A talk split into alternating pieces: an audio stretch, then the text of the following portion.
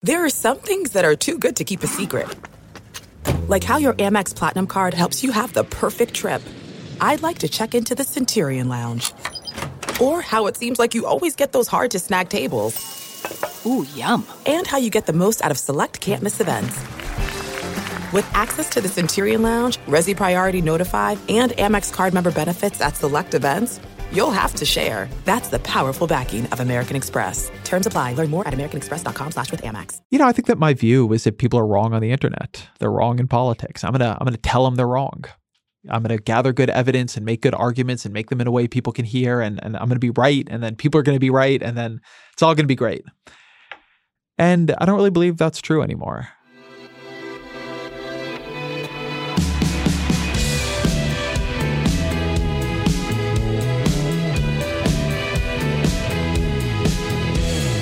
Hello, welcome to Ezra Klein Show on the Vox Media Podcast Network. This is the AMA episode, another AMA episode. I'm joined here by Sean Illing. Sean, how's it going? Hello, good to be back. Who will be your reader listener, I guess, representative. Um, we've chosen a bunch of great questions. He has had the final call, and he'll be here asking them of me, but also uh, following up on me and making sure I don't just weasel away. But these were great questions. Uh, I thank y'all for for, for sending them in. Um, all right, Sean, uh, I hand I hand control over to you.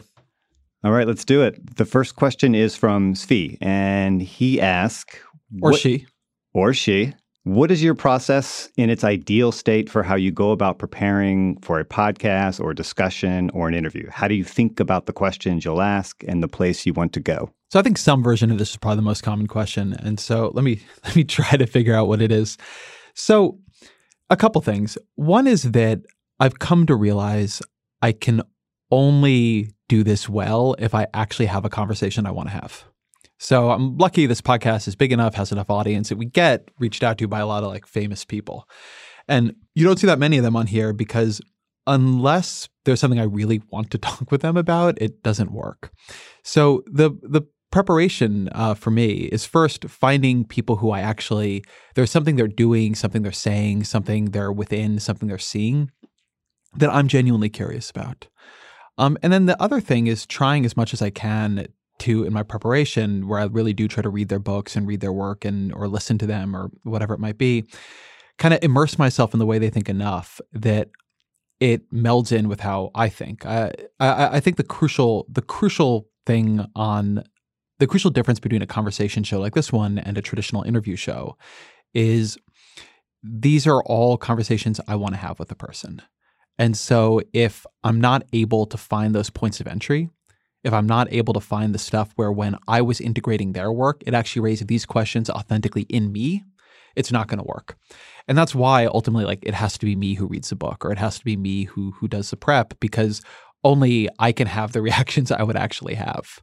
So I think that's the key thing for me is actually figuring out what is the conversation I want to have with them, as opposed to the conversation that I think is most obvious to have with them, or um, you know, is a conversation you might have if you've not absorbed their work into your own model of the world and seen where it creates tension or friction. I mean, this is something I've I sort of fluctuate with in my interviews. I mean, you someone who comes to an interview with a boatload of prepared questions, sort of pre-written and ready to go, or you just do you just consume as much of this person's book or papers as you can and trust that you've got enough in your head to I, you know let the conversation flow. I try to always have something like 12 or 15 questions prepared.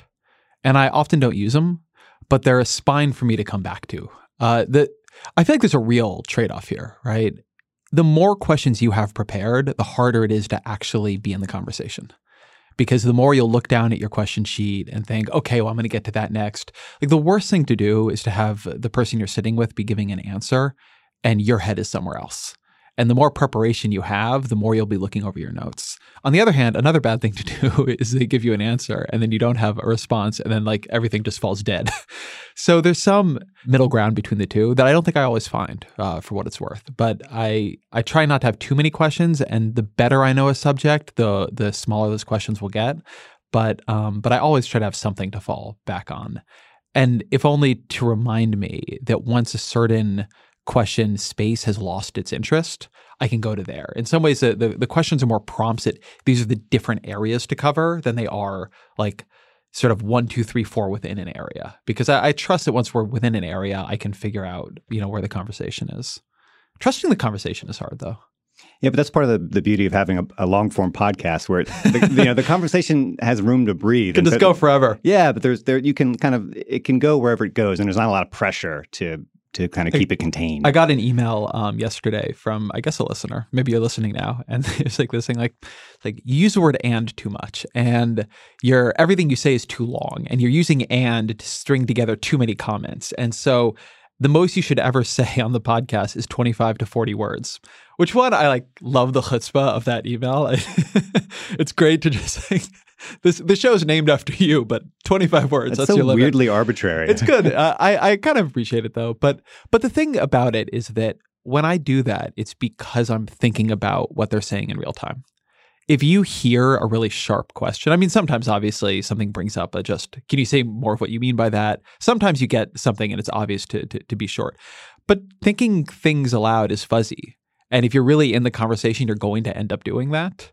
And so there isn't a way to be as polished as I would sometimes like me to be, or sometimes I think the audience might like me to be, and also have these go where they're really meant to go because people are not polished in real time. Um, I, I think I'm a reasonably like I've done a lot of cable, so I'm a reason I'm reasonably concise when I need to be, but that's mostly when my brain is turned off. Right. That's mostly when I'm just like giving you the response. To actually absorb something and and and wonder about it, it requires a wooliness that I think podcasting allows, but you know certainly has its trade-offs. Yeah. All right, question two. This is from Laura. She says, I see you as someone who, by exposing listeners to a lot of conservatives, you are actually helping to hold the center. Is that an intentional goal on your part? No, it's not an intentional goal. And I don't think it's something I'm doing either. Uh, I don't really believe in concepts of the center. I probably use the term sometimes, but I think it's a, it means something that doesn't on its own merit make any sense. Um, is it just a positioning between wherever left and right have gone, no matter how far they've moved? Um, does it just not mean anything at all? Does it mean where the American public is? Often things that are considered quite fringe in the conversation are quite popular with the public. So, number one, I don't believe in the center. I do get a fair number of questions that are in some way or another like this one. Like, what are you doing? like, what is what is this whole project about? And much more so than uh, I almost am comfortable admitting, this show is just my reporting. This is how I report. I mean, longer, but this is how, as a reporter, someone and, and as a, primarily an explanatory reporter, somebody trying to develop like models and context for the world and then convey that to, to, to the audience this is how I do my reporting. And so the show overwhelmingly is me trying to add to my model of the world, the model that can then inform my work. And so the show will go very deep on things where I'm really trying to do a lot of work. So identity is something where I've been trying to build that model out. I think identity was the core force in the 2016 election. And so somebody who thought a lot about policy and not as much about identity, and I don't just mean identity in the way American politics talks about it, but identity in terms of political identities, identity in terms of the way we get called forward to inhabit one identity and not another. I felt like to understand what was happening in politics, I needed to build my understanding of that a lot. And so the show has been very deep in there. Or the show talks more about meditation than it does about things that might be more important in the world. So it's very directed in a way I try to be pretty honest about by my own interests. And my own interests are uh, they relate to talking to people who I don't already agree with. Um, not always, right? I obviously have a number of people on here who I do agree with, but you know, I feel like when I have people on here who I do agree with, what I'm trying to learn from is their expertise. And oftentimes, when I have people I don't agree with, I'm trying to get their expertise as well, but also to inhabit and understand why you would have a part of the argument that isn't intuitive to me. So, something that I think has been fairly called out on me before is I'm tougher sometimes on people I don't agree with than people I do. Um, but that's because there's more friction with my model, right? I'm I'm trying to test what they're saying against what I already believe and see either where I'm coming up short or where I think they're coming up short. The other, the reverse criticism I get is, why didn't you really kill this guy? Right? He left you this opening. or why did you, you know, after asking about that a couple times, move on? And the answer is that this isn't a debate show. This is a show where I'm trying to learn and create a space where people can join me in that. And so once I've tapped out the quality of the answer I'm going to get, I'm not trying to embarrass people. Um, it's my show. Like it has my fucking name in the title. It's not a fair fight. like the audience is here. Like it doesn't. The thing where people want a kind of humiliation on the show. It's not what we're doing. It's not what I'm doing. And in some ways, I think one of the worst things that will happen sometimes from me in conversations is somebody will be saying things I don't agree with, and I'll feel I need to represent a side when I already know where that is going. Nothing is being learned there. I'm just, there's a difference between me authentically saying, here's where I think this falls short, like give me your response, versus here's where you're wrong. And I'm not saying there's no value in here's where you're wrong, but I think its value is often quite performative if you already control the venue. Um, and so I try not to do that too much and it's why um, I'll often, you know, like after a couple times on something, if I've kind of seen what their answer is, even if their answer is not good, like I'm moving on because I'm trying to find where the answers are good. It's more valuable to me to add to like my understanding of the world and hopefully the audience's understanding of the world than to just like pound in that I think I'm right about something. Well, there's a, a follow up question to this that I think is closely related. It's almost sort of well, it really is a follow up to this, and I'll just ask it now. It's from Paul.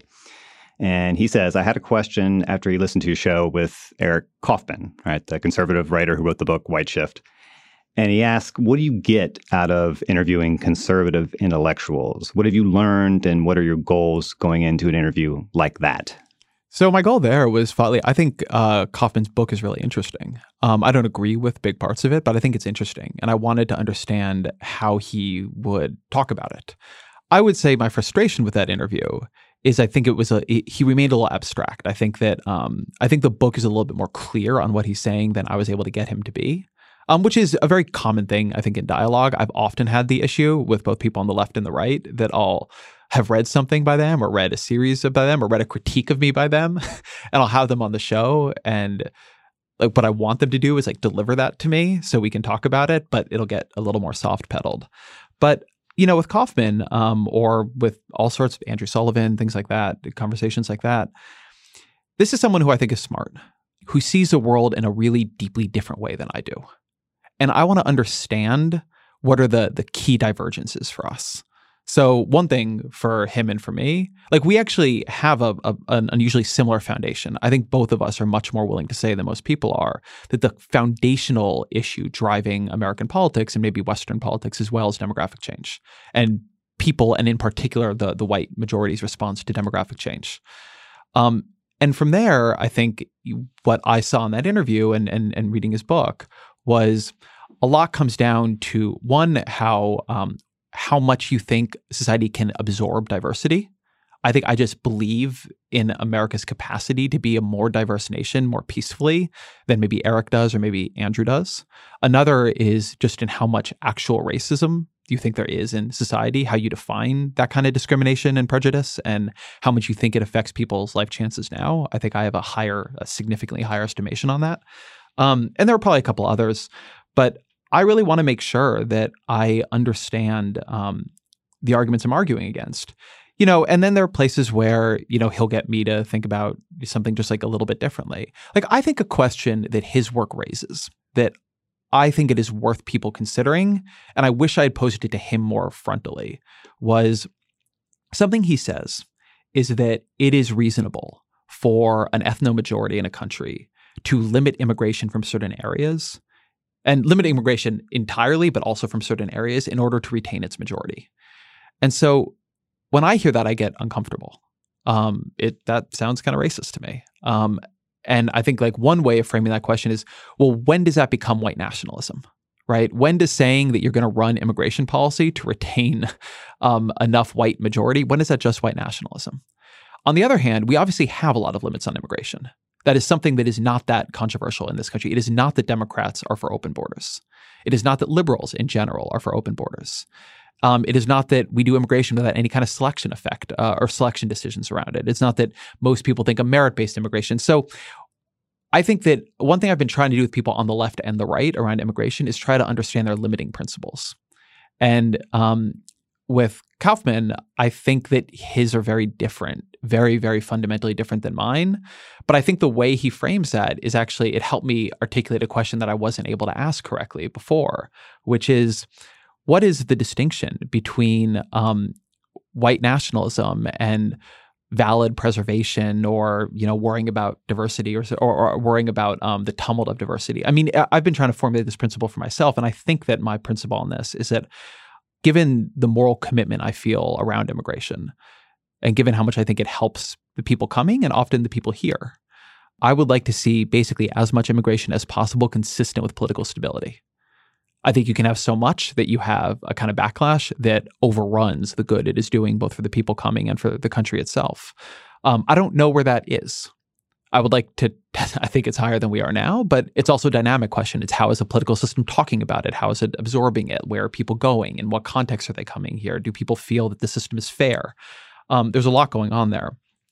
But I don't think I'm going to understand the world well uh, by just talking to people who already see it the way I do. I think I need to see it the way other people do and then decide is there something there that either I was wrong about or just that I need to be more textured about? Or is it just important for me to understand how other people think? One corollary point to this is that the other thing that is coming out more and more in my work and in my reading is that a lot of political decision making and difference is just driven by different psychological attitudes. I mean, this is something Kaufmann would say too that the the open versus closed dimension is really important in terms of where people end up. So it's also I want to hear how other people filter the same information as me. Um, and I think a lot of the conservatives who come on just like literally have a different orientation towards the world uh, than I do. But understanding that orientation and being able to understand that how somebody who has a different orientation than me will absorb the same kind of information. I think that's really important in understanding politics right now. You don't get to have a politics that's all just composed of people like you. Um, and I mean here psychologically. Uh, you have to understand how people not like you are going to think. I'm curious where you think the line is. Like, when does a conversation with someone you disagree with cease to be productive and just become an exercise and talking past each so other. I don't have people on the show whose views I don't on some level respect. Doesn't mean I don't disagree with their views quite profoundly. I wouldn't have Kellyanne Conway on the show. I'm not going to have someone on to lie. I wouldn't have somebody who I think of as just a bomb thrower. Even if they're reasonably smart, I wouldn't have them on if I didn't think there was something for me to learn. Again, like there's a performance there. I'm I'm quite comfortable in my capacity to win a debate, um, or at least to be in a debate. I'm not afraid of. I mean, you can see who comes on the show. Like, it, it, I'm not afraid of of disagreement, but I'm afraid of wasting people's time, including my own. And I, I just don't see a reason for it. So I think that the like the the the the measure for me is like, do I honestly think this is a conversation that is going to make me smarter in some way and the audience smarter in some way? And it doesn't mean that I will agree with it, but is there going to be value? Will there be insights? Will there be a better ability to model a way of thinking about the world? Um, and if so, in general, I want to have those people on. Um, and if not, I don't. Like there are there's a lot of folks out there who I um who I agree with who I don't have on the show and who I disagree with who I don't have on the show. And I think that in general I'm looking for this show uh, prizes a kind of reflection, like a like a willingness to reflect in public, um, and and to ground that reflection in at least some hopefully empiricism.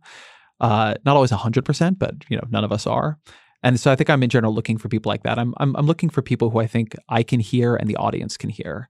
To have somebody on who none of us could hear because it would just be infuriating from the from the get go because it's not being done in good faith like an Ann Coulter. I mean that wouldn't that wouldn't be good for anybody. Similarly, that's why I don't have more politicians on the show, by the way. I don't bring on that many people who I feel are going to be constrained in what they can say. So, plenty of politicians who I think are important. I even maybe think they're admirable. But if I think they're going to only be able to come on and give, you know, the line that their political incentives allow them to give, then that's not of all that much value to me. There are a couple, there's sometimes I'll do an interview just because it is newsmaker quality and for my own work or, you know, for the show, I want to, there are certain questions I want to see how the newsmaker responds to. But I almost think of that, it's like a show that exists in a slightly alternative universe from the one I'm normally conducting. Feel free to pun on this if you like, but is there a conversation that you've had on this show that sticks out to you as a case where you reached out in good faith, expecting to have a productive conversation with someone you disagree with, and it just resulted in a complete disaster? I don't think so. I don't think I've had any. I think of the episodes I regard as disasters are almost always somebody who's a politician or someone otherwise quite famous coming on and not saying anything. I have not had any disagreements on this show that I've not learned a lot from. Um, I think all of them. I mean, I think probably the closest thing to a true debate I've had on the show is Sam Harris. I've learned a lot from that. I I I really value that episode actually. Um, and then if you like go through other people, no, like I I think in general it's been really productive. Uh, yeah, I think the episodes I'm the episodes I am bummed out about is when somebody comes and it feels like it ended up being a bit of a PR exercise. As long as like there's an honest engagement, that that engagement it doesn't have to end in agreement. It doesn't even have to end on uh, with us on the same page. As long as you know there is uh, like enough interesting friction there to see what happens to ideas when they bounce off of each other. I think that's valuable. And again, this show to me, it's it's not it's never the final word in something, right? I mean, to, in some ways, like I think I think of my final product as my writing, um, and so this is a, a, form of reporting. And so the way in which a show is provisional, but it then adds to what I'm able to do in future shows is really, or future pieces or videos or whatever. Like there's a lot of value in that to me. All right. Next question is from Joe. And he asks I'm curious about your work process. Do you have any unusual work habits or requirements such as materials, location, software, beverages, you name it? Oh, that's a good question. Um, all right. I, I can think of a couple things here. So one is that I almost always work with a paper notebook open next to me. One of the things I find happens a lot when I'm working is I will get an idea for something else, or my mind will try to distract me with something else. You need to call the whatever. You need to take out the trash. You need to, you need to, you need to. Did you make that Amazon order? Whatever it might be. And I find if I just keep a piece of paper open next to me and just jot down these to dos as they come to me, I'm able to put them down as they come in, as opposed to feeling that pressure that I actually have to go do that you know, I have to go find that piece of information or send that email. I, I know it's there and I can go deal with it later. So one thing that, that, that I find really useful is working with a, an open sheet of paper next to me. Um, I tend to listen when I'm writing to one song on repeat for very long periods of time. Um, you got to find the mood right. You know, is the piece you're writing is it channeling something angry, hopeful, anxious, calm, reflective? What is it? Like I find mood to be really important to my writing, but if the music is changing, I can't concentrate. So I tend to have one thing repeating for for very long periods and it's very funny because I'll sometimes look back in an old piece and I'll be like hit with the song I was listening to when I when I read when I wrote it. Um, and what's, then what's on loop right now? What's on loop right now? Uh, that's a great question. Primarily right now, um, "Easy" by Tycho. which is a great song. yes, it I think, is. I think it's easy, right? That's a Yeah. new one. Yeah. Yeah. Um, one thing I love about Tycho is like all Tycho sounds like Tycho. And this one sounds a lot like his remix of C, which I loved. And so I'm I'm real happy with the new release. Um, and then the only I think kind of technological requirement is I only read on Kindle. Um, Really? yeah, only. And like if I get review copies, I will find a way. Like I will just wait and get the thing on Kindle if I want to read it. And it's because on Kindle I can highlight things and put in notes that are then searchable. I don't have a great memory, and I often want to come back to a book like a year after I read it. And so being able then to open up like the Kindle repository of like I highlight very aggressively, and so I'll have in a book a hundred highlights and then going being able to go back and read through those to refresh myself on what was in that book and what what did I find interesting in it is incredibly useful for my work. I don't feel this is strongly in fiction. I, I tend to read fiction on Kindle just because that's where I tend to read, but I'm happy to read fiction outside of it. But I read a lot of nonfiction, and I overwhelmingly do it um, in, in Kindle just because my memory isn't good enough to do that to do it any other way. Do you write best in the morning, late at night? What's your what's your shtick? Probably morning. Um, not I don't I don't tend to write at night. Um, I find it's not because I don't write fine. It's that I find I can't sleep. Like writing charges me up. It's a it's like a it's a it's an energy generator for me, not an energy draw. Like a lot of things I do are an energy draw. Writing makes me feel more alive. And so I can't I can't do that kind of work at night, or I can't, I can't get to bed. Is it uh, coffee, tea? What's your beverage of choice? Oh man, I did not used to. I, I did not used to do caffeine. Even like a couple of years ago, I basically I'm kind of sensitive to caffeine. At And then- all? Yeah, basically at all. Um, and then in the last couple years, I've been more drawn down. I've been doing it more. And then since I've had a kid, I've been pow- like this is the first time I've regularly drank non decaf coffee. And I'm drinking so much that I'm, I'm no longer even feeling effect. Uh, so I'm not happy about this. My my new dependent on stimulants, but uh, but it's it's my life. Well, that actually segues pretty well into the next question, which uh, has someone who's about to have his first child. in a few. Congratulations. Thank you. I'm supremely interested in your answer to this question. And this is from Christopher, who asks How has fatherhood changed your worldview, if it's changed it at all? And a bit wackier question What is the strangest thing about caring for your son that you really enjoy? Ooh. Um, let me take those in reverse order. So the thing that I didn't expect to like about being a father, I I keep not quite knowing how to talk about this because it's one of these things where all the language sounds the same, but like the depth of meaning behind it has changed. Um, so the thing that I didn't understand, or among many things I didn't understand about being a father, is there's a real joy in just offering care. Um, and so a little bit like the the question there, I like changing diapers because like it's a way I can care for my son. And there's not that many things I can do. I can hold him. I can sometimes feed him a bottle. And like I can change his diaper. And I like he's very young, so he can't do that much. He can't like have a conversation. So places where I can interact um, or or feel like I'm doing something are very meaningful to me. And we were in the NICU for a while, um, for three weeks.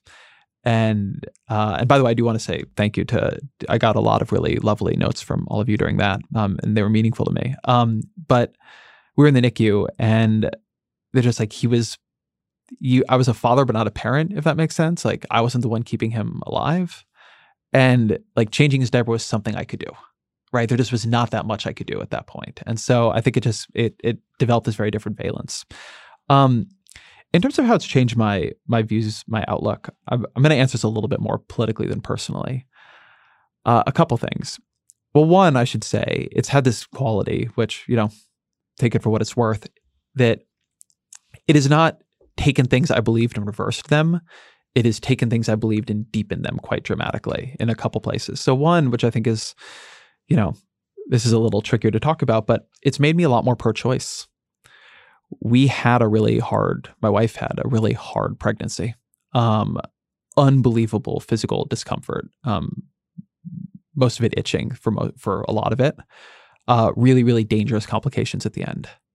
And watching her go through that and the aftermath of that, the idea that this is somebody's choice who is not the person bearing it is insane to me. Um, I shouldn't say insane. I understand it, but particularly in those early months, I I really feel that much more strongly that it is the woman's choice. Um, I don't think it is for somebody else to tell somebody that they need to go through this. It's a dangerous thing to go through.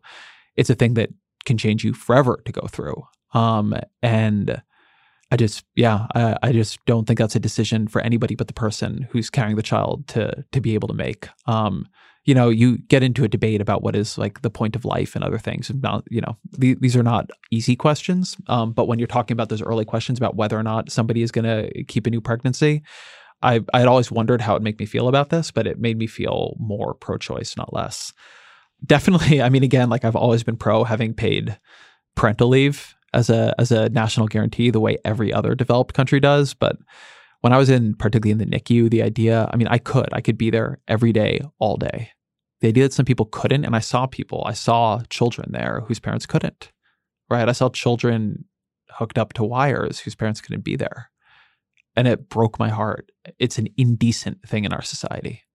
I saw parents there who couldn't be at the NICU because they had a little bit of leave. And so they were going to use that when the child got out because then they were going to be the only ones taking care of them. And at least at the NICU, they were like, people shouldn't have to make those choices. It's not okay.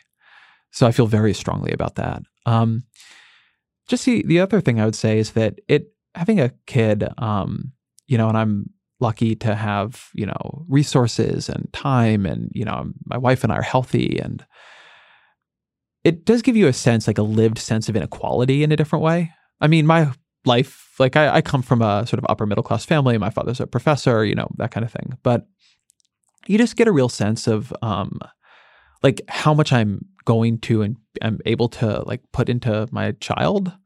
And not every kid gets that. And it just makes a mockery to me of so much of the rhetoric of equality of opportunity. And you can never make these things equal. And you know, I'm somebody who, at the kind of like in my job, I think about things in like, you know, big population level questions and very abstract. But you know, obviously, my my adoration of my own child is different. Um, it's intense. It's you know different. And the point here is not that people should not you know love their family or their kin above all else. Of course, like we're built to do that. But I think that you know, stepping back, it should make you think more about, um, you know, every parent I know really believes in the importance of their parenting and obviously, you know, the opportunities we're able to give our children matter. And knowing how unequally distributed that is at the parental level should make you think pretty deeply about whether or not you need a more equal distribution of it at the societal level or more um, effort to uh, redistribute that at the societal level. Um, I don't know how much sense that makes, but you know, look, it's not like before this. I've, you know, you like inequality is a fact of life, but you just see how early it starts. You know, you see, you know, again, like just like what we're able to do in terms of being there to be to to to have care, whereas other kids, like their parents aren't able to be home from work, um, you know, or their parent, like our health, like it's just different. And so, um, you know, obviously we have our own problems, but yeah, I mean, it, it, it's deep in that too. And I think sometimes hear about the Sapolsky episode um, of the show, which uh, people should check out if they haven't. But you know, and about just, I hope you know, and I feel reasonably confident that I'm going to be able to create a space for my son where he can grow up without undue stress, without undue trauma, without undue, and you know, I could be wrong, right? Terrible things can happen. I'm not, I can't predict the future, but I can try. And other people who live in a less safe community or, you know, who have worse luck or who have fewer resources or whatever can't. And so just there again, it's like this way that inequality just starts like from the first minute and then just magnifies as we grow. And and the societal um the society then turns around and says well this one's on you.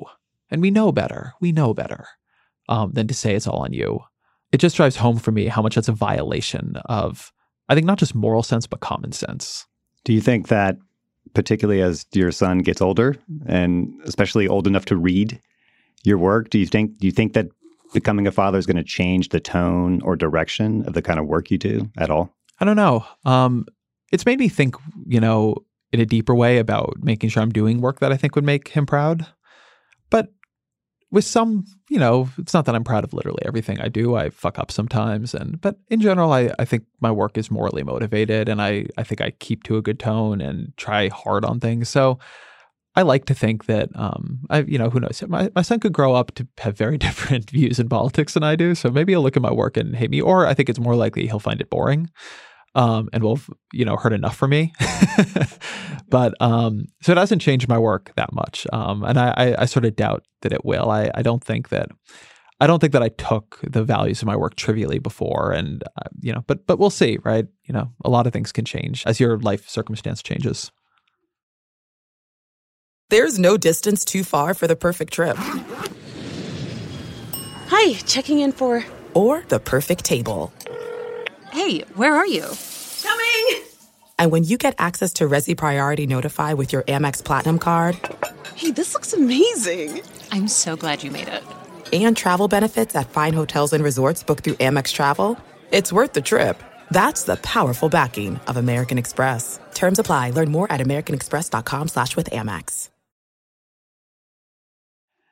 Our next question is from Chloe, and this is a really good one. She asks, How do you think about the tension between appearing confident in your beliefs and consequently selling an identity and keeping yourself neutral enough to allow yourself to question your own beliefs and potentially your own identities and narratives? Ooh, that is such a complicated question. It's a lot, a lot going on there. Uh, give me a bit of interpretation on that question. Well, I think I need to think about it for a sec. Sharp, sharpen it a little bit for me. Well, this reminds me of a conversation we've had recently where we're talking about the tension you feel between uh, you, you're a public person, um, you develop an audience, and the question for me is how do you avoid being captured by that Yeah. audience? How do you avoid feeling the pressure to perform in the way your readers and listeners expect you to perform, while also being Oh yeah. while also being intellectually honest? I mean, Yeah, really that's hard. honest. So that is a really good tension. So I think two thoughts. One is that I do try to cultivate a persona on here, which is related to my real persona, but it's not exactly the same as it. But that is instrumental in that I'm constantly trying to lower the bar to hearing what I'm saying and what the guest is saying generously. I do a lot of work in terms of how I situate myself and in terms of how I situate the person, the people I'm with to try to like bring down those walls. There was a, in the Chris Anderson episode, he has this line about, you know, how do you, when somebody begins talking, how do you keep that like trap door that keeps you from actually listening from falling, right? Particularly if you disagree with them, that trap door, it's like, nope, not for me. Like I'm just going to sit here and come up with counter arguments. So I do try to put forward an identity on the show. And it's again, it's part of why I don't do a lot of debates and things like that. I do try to put forward an identity where I'm always saying, you know, there's something here, like we could be wrong, I could be wrong. Um, it may or may not work, uh, but you know, I, I I try on that. So that's a part of it, right? You can have a lot of identities, and one of the ones that I'm trying to cultivate on the show, and one of the kinds of community that I'm trying to cultivate on the show, is a community that is like trying to do what's really, really, really hard work in terms of listening. Uh, but that said, like I do think there are tensions on it. There are um, there are times when you know, as somebody just trying to understand something, like I probably want to take more of a back seat than I do, and I feel like I need to represent something too that people don't come on the show to just like have me be passive. And I think that that tension between someone trying to learn and someone trying at times to represent is a pretty central one for me in the show. You know, one other thing that I was thinking about uh, Elizabeth Bruenig when she was on the show, and I had an interesting conversation about civility and that, that I that I wanted to have with her. And you know, I was trying to have her make an argument that she'd made in in other contexts before about, you know, why you should not be too caught up on the idea of civility what role civility plays and particularly the way it can play a role in keeping certain ideas out of conversation right? You can you can judge things uncivil and what you're really doing there is judging things powerless. And you've just made them you know you've made them out of bounds. Um, but something i was thinking about that we didn't discuss is that one thing that i think is important about maintaining civility yourself uh, that i note in myself is that the more uncivil i get the angrier i get the harder it is for me to hear the other person part I think we think about civility as something we're giving to the other person, right? That's a gift I give you. That I'm not like launching an ad hominem attack or something. But I think it's also something we do for ourselves, where I am phrasing this in a way where I'm not getting myself so angry or dug in that I can't revise. I'm phrasing this in a way myself where I'm not creating an expectation in the audience that it's a war. And that if I say that's a good point, I'll have lost the war. And so I think that there is some value in that uh, as well. Um, you know, not in every context. I don't think everything should be responded to in that way. But I think that's part of maintaining an identity inside yourself. I think there's a certain amount of emotional control inside your own self if you're going to try to keep a reasonably open mind. And to be fair, not everything in public discourse is about keeping a reasonably open mind. You know, when you're an activist or something else, you have a different mission um, oftentimes. And so the point is not that everybody needs to do it one way, but in terms of how I think about it, I, one of the I, I do think a lot about creating a space where we can do something that's a lot harder than debate, which is like actually con- conversing. Um, and that requires being very careful that your identity, both in your own head and in the mind of the audience, doesn't begin to revolve around winning.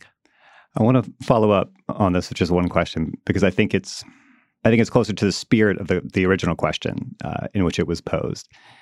And I mean, presumably everything you you write or you say on the show, you believe. But are there ever moments where there's something you do believe and you're hesitant or reluctant to say it or write it because you're worried it might, you know, offend your readers or turn off people who, uh, you know, who are accustomed to, to hearing Oh, maybe a certain Yeah. perspective from you? yeah, definitely, definitely. Um, I don't want to say that I have no boundaries on what I say. Um, it comes in different ways. What are the things that I kind of push myself on? I think that I am, in a kind of natural way, more careful about offending people I respect more. In some ways, because then I fear the fear what it will take out of me to get that backlash. Um, doesn't mean I won't do it, but I think I'm I'm certain that I am a little more careful about it uh, th- than I am in, in in at other times. In general, I don't think I'm afraid of making the arguments I think are true. Uh, I, I think that's something I'm pretty used to doing, including when it offends people on on my side. I mean, I I knew the other day when I wrote a piece suggesting that you know the dawning liberal like kind of liberal pundit consensus that impeachment was a moral constitutional duty no matter the politics when i wrote a piece saying i thought that was wrong um i like i knew i would get pushback on that and i did get pushback on that um and you know i've been through a lot of political primaries and you know have been tough on candidates who have big fan bases and including candidates i like to have big fan bases and so you know i'm i'm kind of accustomed to that the other piece of it is it's probably a little it comes out i think a little bit more directly in what I do ask as opposed to what I don't. I think the assumption of this question is that this plays out in what I censor in myself. And I don't think that's as true as it plays out in questions that I ask or points that I push because I feel people are going to expect they're represented, even though I'm not authentically that interested in doing that representing. So it's, I, I think I try to be mindful. If I'm not saying something I think is true because I'm worried about the reaction it will engender, that's something where I can tend to catch that and force myself into the space. But when I think about the show as I do from the audience perspective, if somebody is saying something I think is maybe untrue or requires challenge, even if I don't really want to challenge it, I feel it's sometimes my responsibility or I don't want to get the backlash for not. So I'll let the thing go that way, even though maybe I thought an interesting point was being developed, if only it could be heard in this other, eh, you know, in a, in a very generous way. So I think that's probably, I've been, I've been kind of coming back to that a bit in this conversation, but I think that's a more, um, that that's the place where that plays out the most. All right. Next question is from Krishman. What's the last deeply held belief that you changed your mind on, and what were the circumstances that led to the change? I'll say also this this uh, questioner said you can't say veganism basically, so I will not say that. I think the really big, deeply held belief I've been evaluating, reevaluating, is persuasion. When I got started in political writing, my model of the case was sort of like that XKCD cartoon. You know, somebody is wrong on the internet, or what is it like? Come to bed. No, somebody's wrong on the internet, and if I don't do something, they're just going to keep being wrong. You know, I think that my view is that people are wrong on the internet. They're wrong in politics. I'm gonna I'm gonna tell them they're wrong. I'm going to gather good evidence and make good arguments and make them in a way people can hear. And, and I'm going to be right. And then people are going to be right. And then it's all going to be great. And I don't really believe that's true anymore. Um, I don't believe persuasion is possible except in pretty rare circumstances. I don't think persuasion is in any way a dominant way in which politics takes place. I think very few people are open to being persuaded. And I think that as that has become harder and harder for me to ignore, and as it's been buttressed by psychological literature I've read and you know psychological bases of how people's politics work and identity bases of how people's politics function, I've become much more uncertain of what my own theory of political or even journalistic change is. And so this isn't a place where, you know, my mind is changed to be somewhere new that's obvious. It's a place where I'm, I'm still trying to work through the implications myself.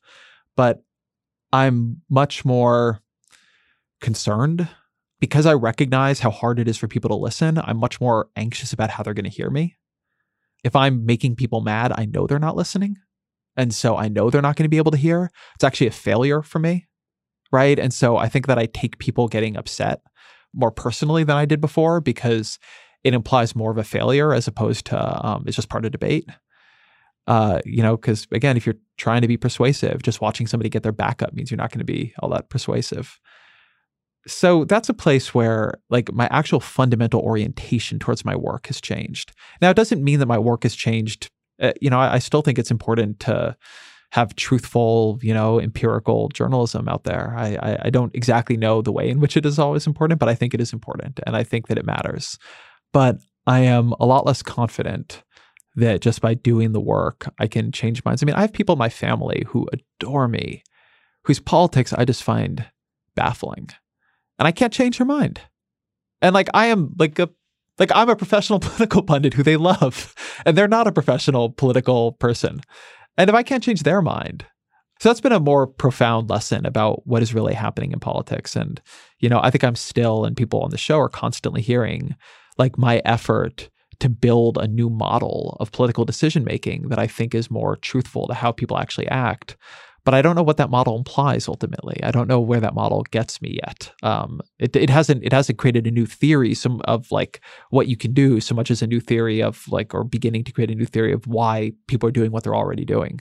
I don't think you're wrong about that, but to the extent that you're right, man, that's depressing. Because what the hell are we doing here?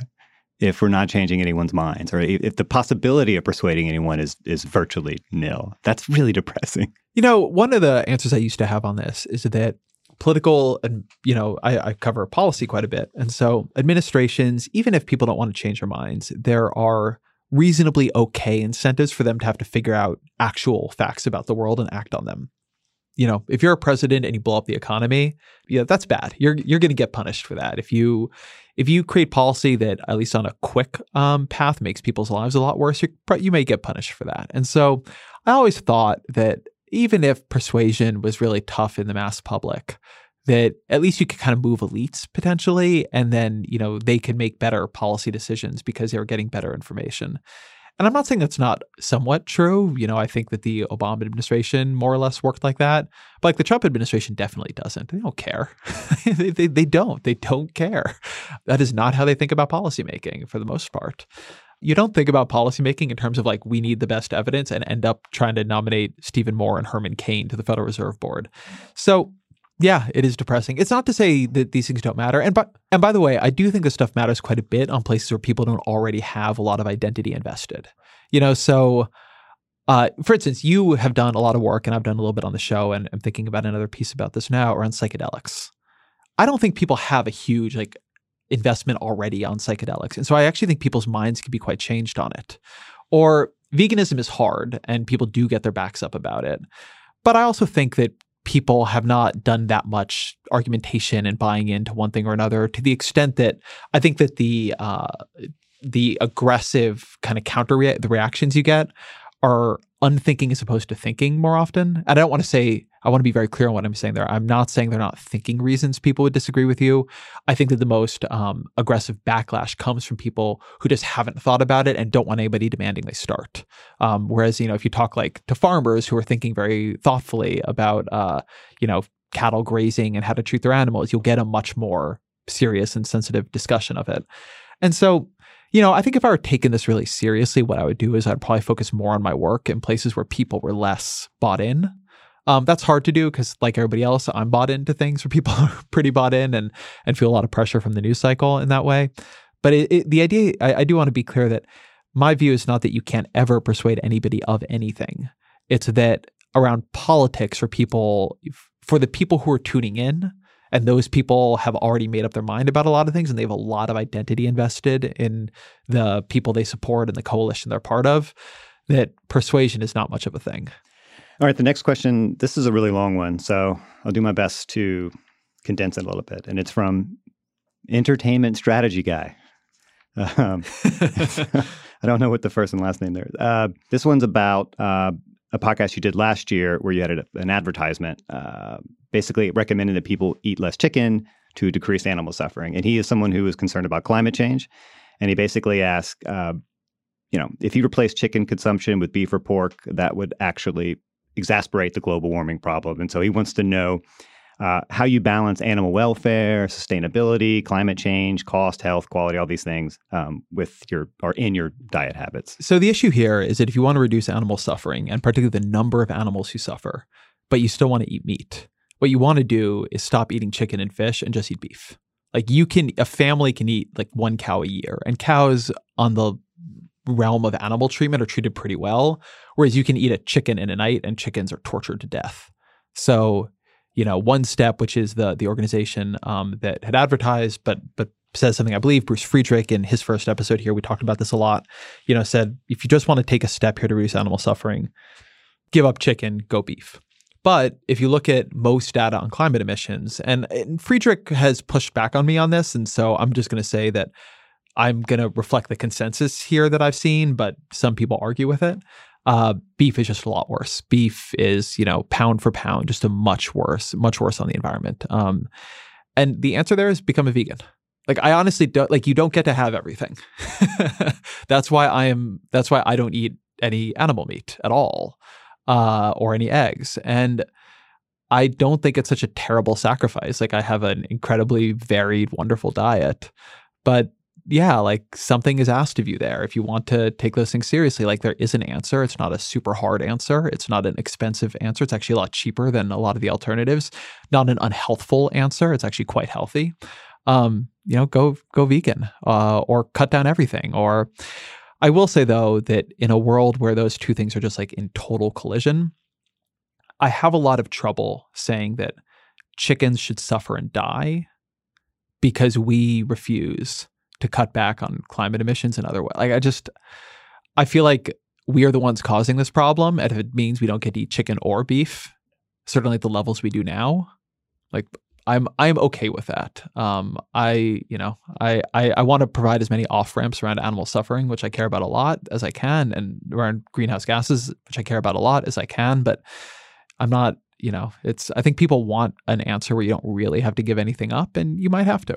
Okay, next question is from Matthew, and he asks, "What is your take on?"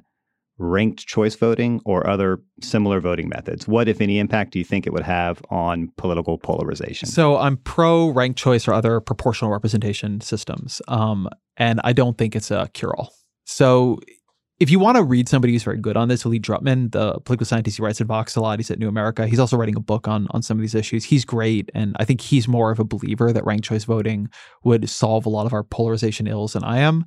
I think that I look at other countries that are sort of like ours that have ranked choice voting, so or some other kind of of more proportionate representation, which you have in Europe quite a bit. I mean, the the, the systems differ; they're not all ranked choice. Um, but basically, what you're getting there is the ability to have multiple parties. the The fundamental thing you're trying to solve for is in a system like ours, where getting if you get 51 percent of the vote um, in a House seat um, or I guess 51% of the electoral college votes at the presidency or 51% of the vote at the governorship, you get everything. And if you get 49, you get nothing. And if you get 13, you really get nothing. Uh, ranked choice has another thing which is nice, which is that you can make sure that in a primary, um, you're getting kind of a consensus candidate as opposed to like somebody sneaking through because the other candidates ended up splitting the vote. But I actually think it's a less important effect.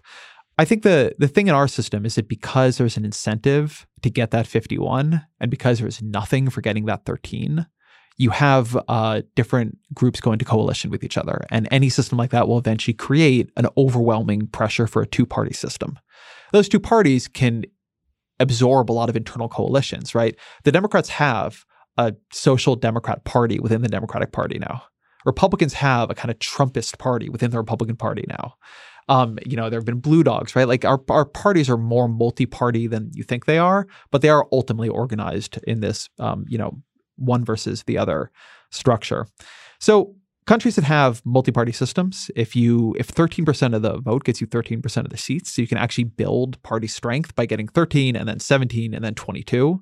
Like that's great. Uh, I think it's a reasonable way to do a system. The upside is that it's not as fragile uh, against somebody like, say, Donald Trump coming into a party, taking it over, and then you're like right next to the presidency. Um, the downside is that extreme parties can rise more rapidly, which I think you see a lot in Europe. You know, one way of thinking about it is that um, proportionate systems, like they're they're a little less fragile, but they're more open. Um, and our system is less open, but it is more fragile to at least of catastrophically fragile, right? Um, if you get the wrong outcome, you can really get the wrong outcome. So I don't look at Europe where you have a lot of these systems and I and see uh, political structures that are absorbing the pressures of this era unbelievably better than ours is. Um, I would probably be more in favor of like straight up parliamentary uh, political systems in terms of how many of our problems it would solve than I would in you know in terms of changing the uh, nature of the electoral choice. But you know, so I'm pro ranked choice. I think people overstate the number of our problems it would likely ameliorate. Next question. Ooh, this is a good one. this is from Leonidas, and he asks. Socrates famously never wrote anything, yet it was Socrates' relentless verbal questioning that arguably initiated philosophy.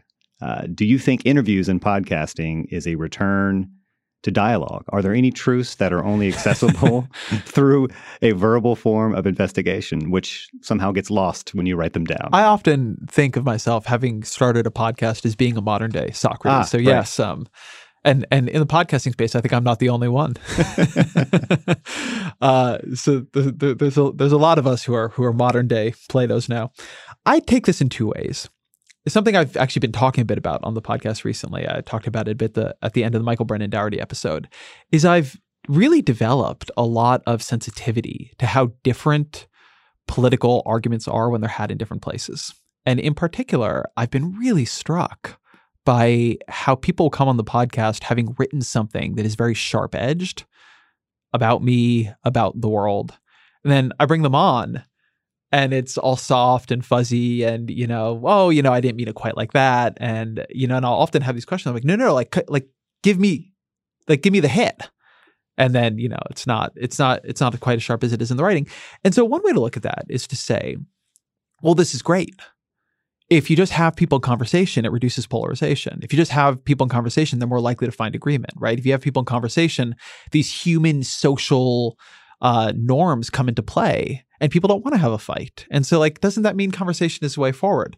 And i'm not sure it does actually. Uh, i the reason i say that is that people get into a room with you and they're nice, but then they still have that same opinion when they leave. And so sometimes in conversation, you can think differences are more bridgeable than they actually are. And it's seeing things written down where people have researched and really like sharpened the boundaries of what they're talking about that you see how they're actually going to act or how they really think um, when it's just them there and not you, when they're not trying to please you at all.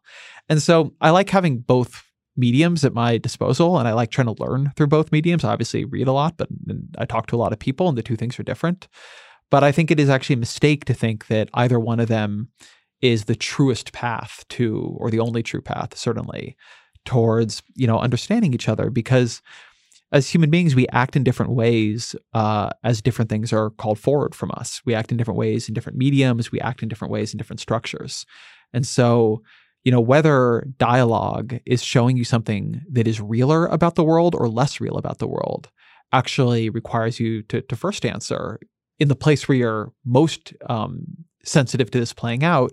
Does it more does it more look like the incentives of being in dialogue with a person who disagrees with you, or does it more look like the incentives of writing on your own for an audience that presumably does agree with you? And so you have to actually ask yourself in a in a rigorous way, what kind of behavior am I trying to predict? So I like both forms, but um, but I don't think the fact that conversation is more agreeable necessarily makes it superior. I think it makes it in some ways more fun, and I think it makes it uh, easier to do that kind of learning we've talked about from people you don't agree with because you you can see, and I certainly think there's value in seeing you know how people respond to counter argument. But um, sometimes I think people extol its virtues in a way that what they're really just extolling is a kind of agreeableness that is nice, but doesn't always reflect real world action in the way it it needs to to be that useful. I mean, Socrates is such a weird model for. Yeah, for, you know a for, lot more about this than I do as a political but, theorist. He's a weird model for conversation because that's explicitly what he was not doing, really. I mean, he was the biggest asshole in Athens because his whole shtick was like, hey, look, fellas, I don't know anything, but you don't know shit either. And his whole sort of project was just exposing how ignorant everyone else was by sort of undercutting the their presuppositions and their biases but he was never actually making a point other than to explode everyone else's sense of of what they knew and didn't know. So it wasn't really conversation. It also seems uh, to me that uh, my my sense of the Socrates uh, game is that when I read that stuff, one, it's a lot of arguing with straw men um, you know, it, it, definitely seems that, you know, he was getting to write or Plato was getting to write for Socrates, uh, the, the other side of the argument sometimes. And two, that Socrates had a whole thing about how he doesn't know anything. Doesn't really seem to be that that's how he felt about the situation. Yeah, he's also the wisest man in right. Athens, according to the oracle. right, and but also the wisest man because he knew how. But yeah. he didn't really think that. I yeah. mean, he was pretty full well, of his own. Hence wisdom. his legendary assholery. Yes. Uh, well, so not to not to roll over on Socrates, but um, but I'm uh I don't know. When I when I read those back in college, I wasn't quite as blown away by by by Socrates' destructions of like it, it's like early YouTube, right? Like Socrates destroys college student. He's owning the libs. Uh, uh, well, before we move on, he always had the microphone too in that way. So it's a lot like YouTube. I'm curious though, because this is embedded in the question. I mean, why is it that you think people love podcast so much right now? What is is there this hunger for for these long form conversations that people are just not getting anywhere else that they can only get in places like this? So two things. So one, I think podcasting actually colonizes an uncolonized space in our lives. Podcasting is usually the second thing someone is doing. You can't read an article as a second thing you're doing. It's like hard to wash the dishes or drive a car or walk your dog and read an article um, or watch a video or whatever. But you can do that while podcasting. So one one thing for the explosion of podcasting popularity is it went into a relatively uncolonized space. Um, you know, there was some stuff there, like obviously Walkmans had created that, but but one of the points I, I love, which I think it is um, Cal Newport who made it, but I might have it wrong, is that you know the Walkman itself is a pretty recent invention. It's only since the '80s that we've been able to have something in your ears wherever you go, so you never have to be bored. So there's something very new about this, um, and as we're getting, you know, we're we're just giving more and more options now. So that's one piece of it. Uh, I don't think it is necessarily podcast instead of. I think it is podcast instead of like washing the dishes quietly or walking quietly. It is not podcast instead of watching cable news or watching um, or reading, you know, something on the internet. That's one piece of it. Um, the other though is that I do think that there's a hunger for conversation. You know, all all my points about, you know, don't overstate the value of agreeable conversation aside, the internet and particularly political discourse, but not only political discourse, and we should remember that like the most popular podcasts are often not political. Um, but political discourse has become incredibly uh, it's become really about appealing to your own side. And a lot of people do want to hear arguments in tension with each other and ideas in tension with each other. I mean, Twitter to me, which I know not everybody is on and it's not the end of the world, but I do think it structures in politics an increasing amount of behavior because it is where, I mean, it is the president's favored communication medium, for instance. And just like the other day on Twitter, something happened that I thought was telling. So Nate Silver, who's been on the show and is a friend of mine and somebody I respect a lot, so I had written something on Twitter that uh, Nate disagreed with. I think it was about Pete Buttigieg, but I can't remember. It was like something small, right? And it, uh, you know, I think it was about the amount of media coverage he was or wasn't receiving.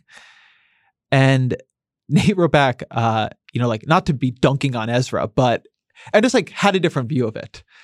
And it's so funny to me, like it was just a conversation.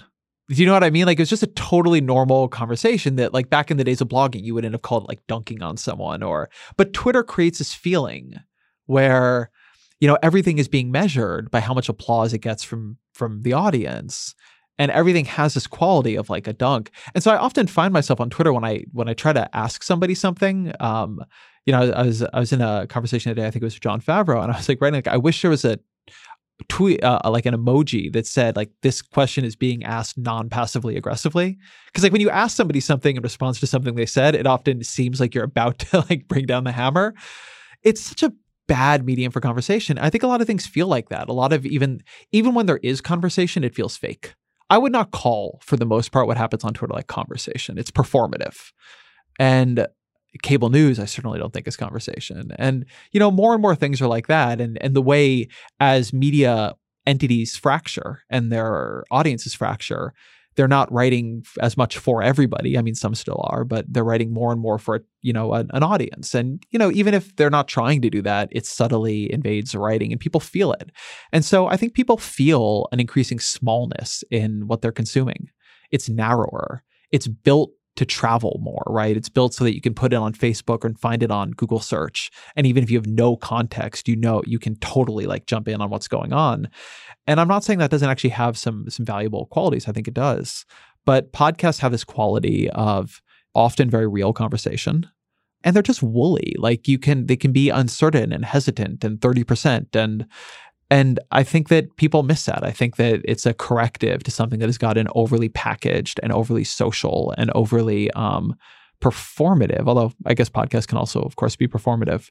But I, I just think that they they occupy a different space. So I think they they both are managing right now to occupy a different space in people's lives and to sort of counter program uh, media that is increasingly pulled towards kind of small, very tightly packaged things that are driven by social media applause um, or kind of Google search blandness. And, you know, people, you know, people rightfully often want to get out of that or at least want a corrective to that in their own heads. Next question is from Jacob. And he asks Are you optimistic or pessimistic about the, the US and about humanity in 50 years, 100 years, 1,000 years? Why? I am probably, ooh, it's hard because how do you define optimistic pessimistic? I would say I am definitely pessimistic on the thousand year frame, in that I think we are just inventing too many things that could kill us in a massive way. Uh, and, you know, I think we're all very proud of ourselves that for, you know, 100 years or a little bit less than 100 years, we've not had a bunch of nuclear wars. But, you know, if you expect that in any, let's say in any 100 year period, there is a 5% chance of a nuclear war. Well, then over, you know, a, a huge like nuclear war, then over a thousand years, you got a pretty good chance. um, or similarly around a pandemic. Um, you know, although the chances of that are higher, I think, than 5% over 100 years. So I worry over the 100 year frame, or I'm sorry, the 1,000 year frame, that climate change, weapons of unbelievable mass destruction, not just nuclear, but but particularly here biologic, uh, and I guess maybe chemical. Um, asteroids, obviously, climate change is a real player here, and on the thousand year time frame, you know, who knows, right? We could have by then invented amazing things that suck it all out of the air. But you know, I'm I don't tend to be super spun up about AI as a threat to humanity, but I don't fully discount those who are. So you're just dealing with a long period of time for some things to go catastrophically wrong. And I think that if you look at long periods of time, they often do. Uh, so, thousand years, I'm concerned. 50 or 100 years is hard because it has a lot to do with what you think of global warming um, and what you think those effects will be on those time frames. 100 years, I'm probably worried enough about it that I would say I'm pessimistic or at least at least somewhat pe- like on the pessimistic side of humanity's condition in 100 years. 50 years, I think the effects it will be quite dramatic. But I think we'll still be, you know, growing as a planet, and you know, absent other terrible things happening, I, I, I can imagine, I can imagine life on average being quite a bit better 50 years from now than it is today. So yeah, so I'd say optimistic, mixed at the 100 level, optimistic for 50, mixed at 100 with you know the heavy weight there on what you think about global warming and then at the thousand year level quite concerned.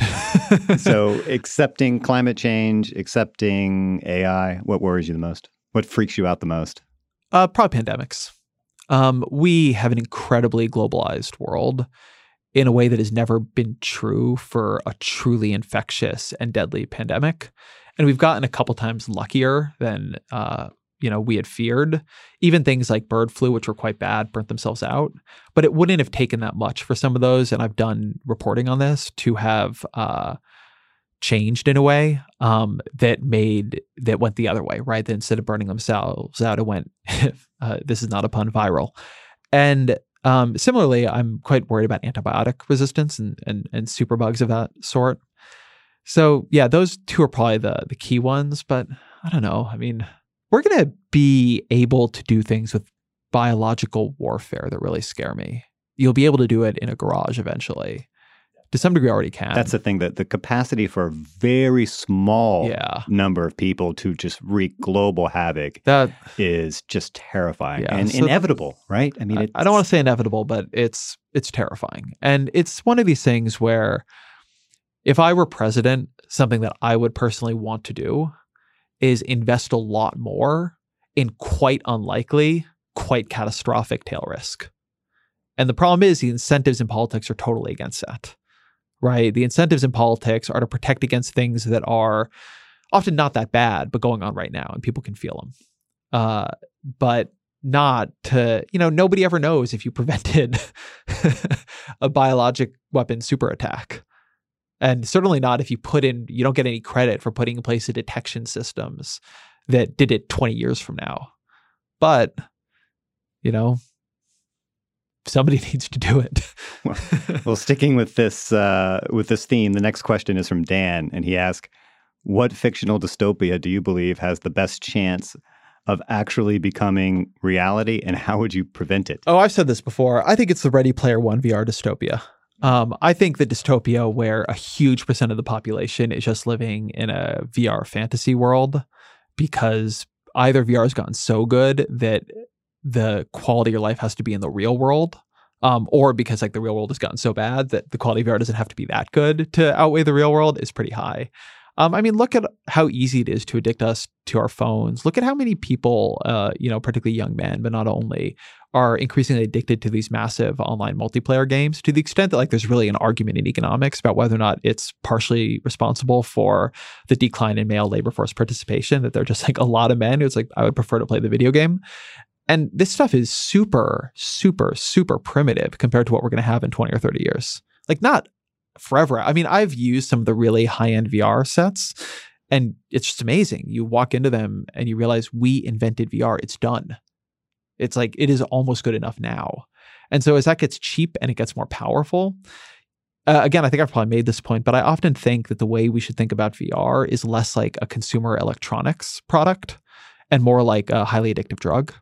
I think that analysis of VR probably shares more in common with analysis of um, it's going a little far to call it. it. It can't kill you, so I don't want to go as far as to say opioids or something like that. But it, you know, cigarettes maybe actually isn't a bad um, analogy, but it's also encompassing in a way those things aren't. Right? It could become the only thing you do. So there's something very scary to me about how we are thrilled about investing in the deployment of this technology is going to be a massive atten- attention addiction machine. And the only incentive is to make it better and better and better. And we already know we're good enough at doing that that we can really addict people.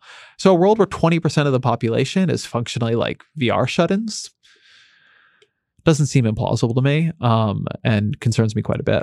It almost feels like we're all just sort of rats in this giant Skinner box. And eh, we're just just innovating and innovating and creating and creating without any real thought of the implications Yes. down the road. And eventually, you know, Jon Stewart had that great joke however, however many years ago where he's like, you know, the last thing a human being will say will be some guy in a lab coat saying, it worked. You know, and then like and then just fade to black. You know, I mean, that feels it feels about right. I think that's totally true.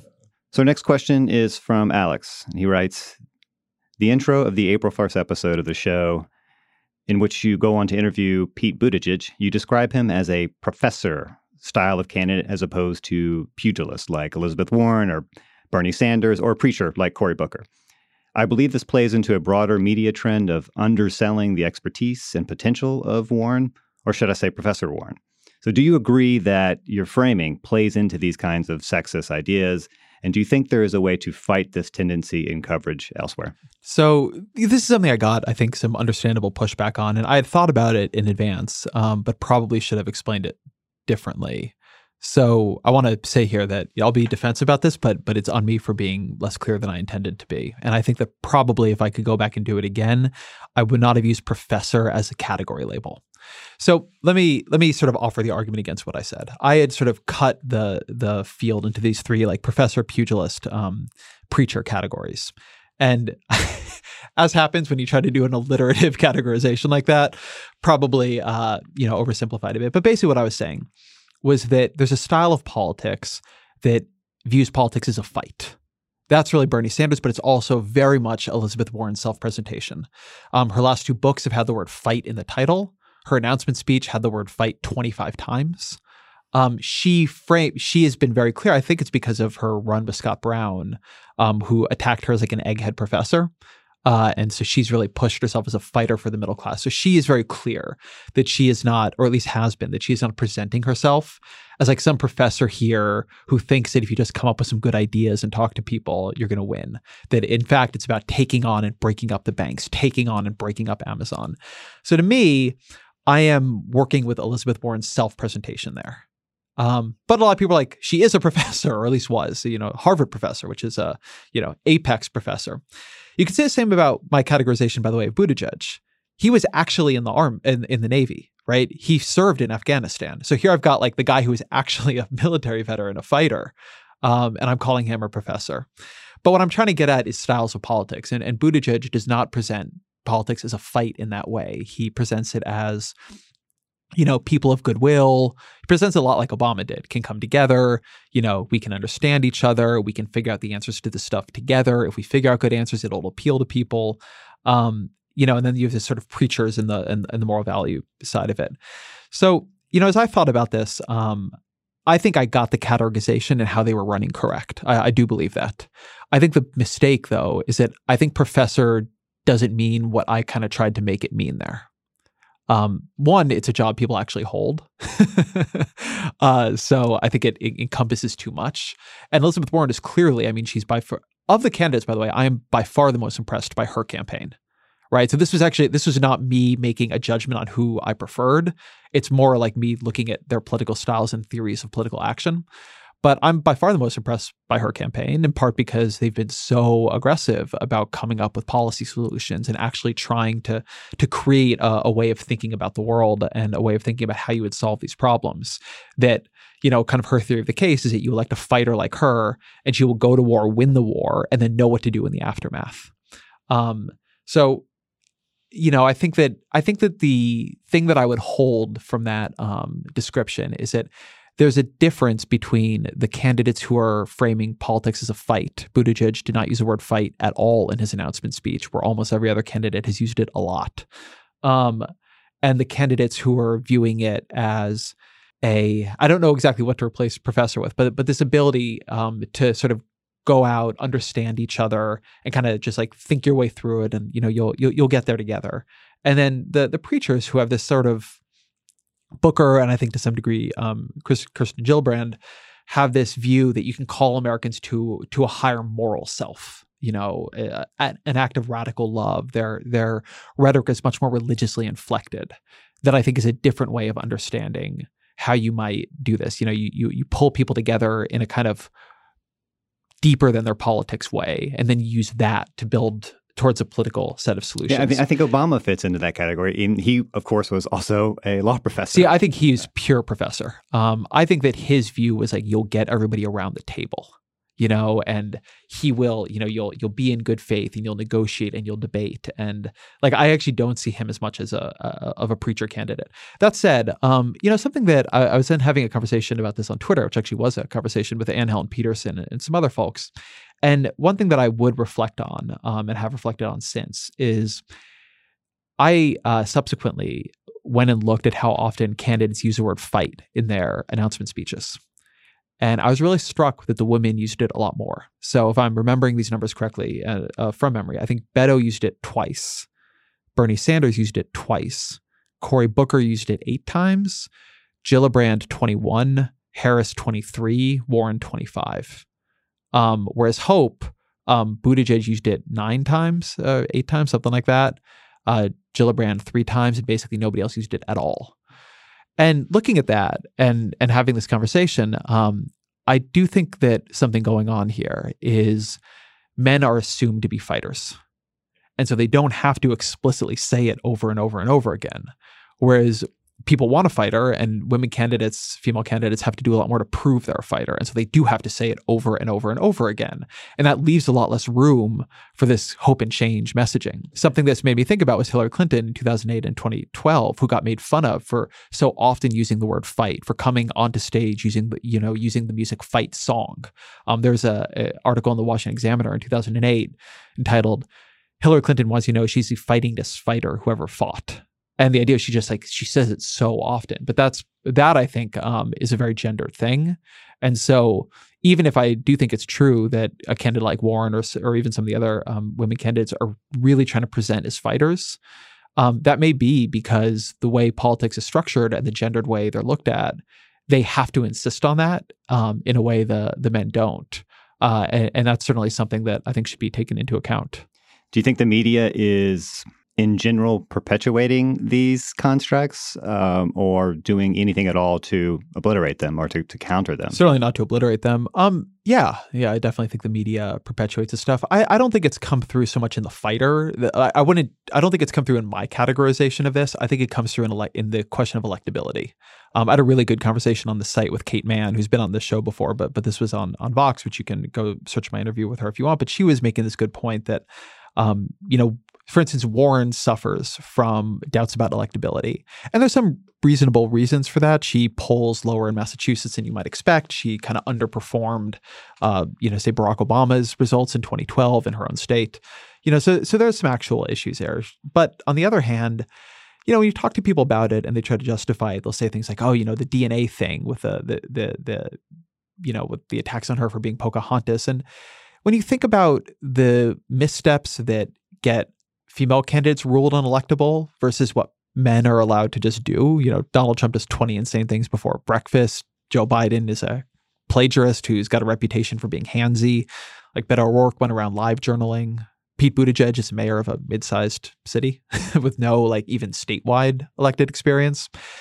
And her point is that there is a search for fatal flaw with female presidential candidates that is very aggressive and when it is found, it is wielded against them very uh, effectively.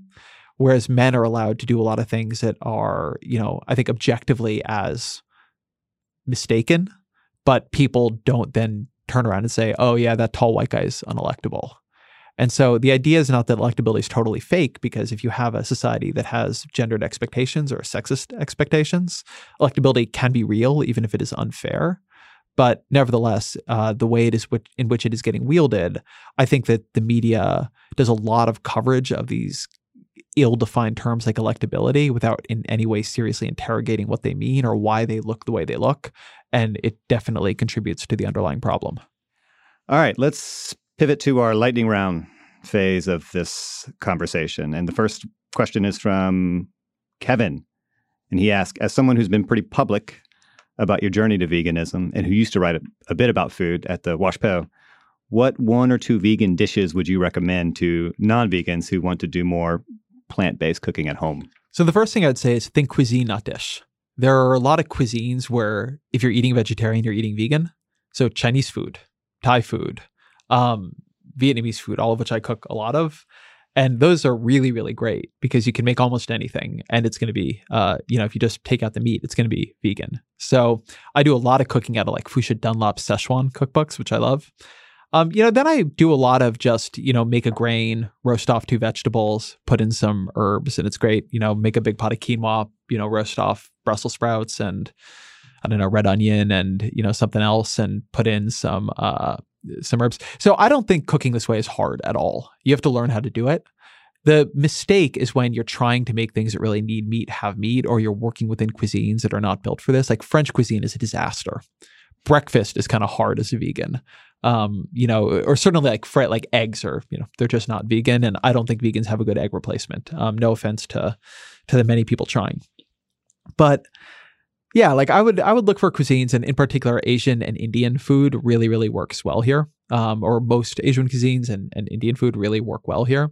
I'd also recommend if you're looking for, you know, if I were to recommend like one good cookbook, uh, it has a kind of silly name, but I think Salad Samurai is just an incredibly good cookbook. That's a great name. Yeah, it's um, and it's vegan cookbook, and it's kind of not just what I would consider salads, but everything I've made from there is great, and it's the one that I find myself opening up the most often um, if I just need a weeknight dinner. What is your favorite guilty pleasure movie?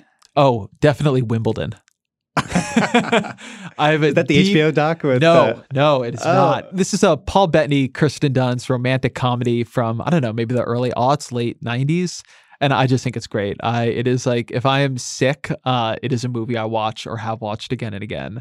I like a lot of kind of I like a lot of snappy romantic comedies, usually with British protagonists. So sort of witty romantic comedies are are a big are a big pleasure of mine. And I don't know, Wimbledon unfairly unheralded, but you know the only movie that truly matters. What's your favorite cocktail? the Vieux Carré. It's like in between, I would say, an old fashioned and a Manhattan, but but I love it. Uh, so it's uh, a little bit under an ounce of rye whiskey, same amount of cognac, same amount of sweet vermouth, like three quarters of an ounce each, and then two teaspoons of Benedictine and a dash of bitters, and it's just wonderful. That's classy as fuck. I I am classy as fuck. Uh, what would be three movies, TV shows, or comic books that have shaped your thinking, or you just love and would recommend? Yeah, I can't. I don't know if I can do shape your thinking. I'm I'm not so good at. Uh, a lot of people like, oh well, this one forever chin. I, I don't have that as often. Um, stuff that comes to mind. I love Peter David's X Factor. Yeah, his X Factor run from starting in I think about 2005. You can find it on Marvel Unlimited. It's it's Mad Madrox Multiple Man, and it's a it's a great kind of beautiful long arc, and it's one of my favorite comic series ever. Um, I love the Hitchhiker's Guide to the Galaxy, like that. Just that that probably is pretty formative for me, actually. And then I would say season three of Daredevil on Netflix was actually perfect. Really, I like the first one way better. First one was great. Third one was better. Oof. Yeah, Oof. season two, I, I is okay, um, but season three, I thought was actually like a masterful and unusually good ending. Um, and because I actually cut the show, as sad as I am about that, it was able to have a finality that these things almost never do. Uh, I, I actually thinking back on it, it clearly had a little bit of an opening to go further, but nevertheless, the ending worked as a final ending in a way that these things so rarely do. So if you've not, if you particularly if you were on the Daredevil train in season one and you got off in season two, which was what happened to me, check out season three. You don't need much of season two to get into it, and it brings back Kingpin, and it's just it's just great. I just found out that that show got cut. It, it hurt my heart. Yeah, it still hurts. real good, right? uh, this one is we've kind of touched on this earlier, but I want to ask anyway because I just think it's funny. Um, it's someone asking. You've joked before about the kind of music you listen to while you're writing, and apparently you described it as something like melancholy electronica. Sure. Um, so, so what is it exactly that you listen to when you're writing? Well, there's no general? there's no way to describe what it is exactly. Number one, um, I, I can give a couple recommendations here though for sure. Uh, I like I mentioned Tycho before. It was music I love. Uh, I like Cubicolor. Um, she's a little bit outside of this genre, but I'm a big Tokimonsta fan. Um, I, I when I listen to sets, which I, I listen to a lot of sets actually. I like the old Ali Farben sets, which you can find on Spot on SoundCloud. I'm sorry, the color sets. Uh, they're not all great, but there's a lot of great ones. You can check out his. I think it's called like his surprise fusion set, something like that, which is really good. Um, usually I look for sets that are they're often called sunrise sets. I like if you want to describe it, it's sunrise sets. It's like you should be asleep by now or you're just waking up, but at any rate, it's like interesting, but it's not as hard as breaks or um a bunch of the other a, a bunch of the other subcategories. Uh, when I'm writing, something I've listened to a lot recently, uh, actually over the past year or two, has been Poppy Ackroyd's uh, album Sketches, which is piano music, but it's just really, really beautiful. Um, and I'm a I'm a big fan of her work. I just have to say, it's weird, but what I'm on right now is the Interstellar soundtrack. Just People on a have- I've- I- I'm telling you, it's Uh, people have recommended that to me. listeners. If you want to write the next great American novel, just play the Interstellar soundtrack on a loop. It's amazing. It's amazing. I'll, I'll offer one more recommendation because I've been listening to it a lot recently. Um, Anjunadeep is a record label. Maybe Anjuna is. Um, anyway, Anjunadeep Edition 201. You can find it on SoundCloud with David Home. That's a great set. I've been I've been real into that recently. What's something you don't understand about yourself? There's a lot I don't like. Why I can't stop thinking the same thought over and over again. um, my own history is a bit of a mystery to me. Uh, when I was growing up, the main thing you would say about me is I don't work hard. Uh, that like I did poorly in school, I did poorly socially. There's like I just like I was a guy with like some potential, but I did not work hard, and like that was a thing. Like I was a fuck up, and then at some point it flipped, and I became extremely hardworking, like pathologically hardworking. And I'm not saying it's great. People have heard the workism episode. I'm probably too bought into that kind of thing. But nevertheless, um, the way in which what you would have seen as a defining trait in my personality took a 180 degree flip is strange to me. I can come up with answers, you know, I found stuff that I loved and I was in a different context, but they don't they don't fully explain to me. I feel like the person I am now would have never let what happened to me when I was a kid happen. And the person I was when I was younger could never have done what I did now. And it's not like most people just become adults and central features of the personality do a 180. So that's something about myself that I've always found puzzling. And I think it's one reason I kind of take some of my, you know, accomplishments a little bit less to heart because something happened that it doesn't quite feel like it was just me. Like it doesn't quite feel like I had control over it. Um, and I don't really know what to make of that. It just came to me. I'm going to ask a question that's not on our sheet. Oh, blasphemy. Feel free to if you want.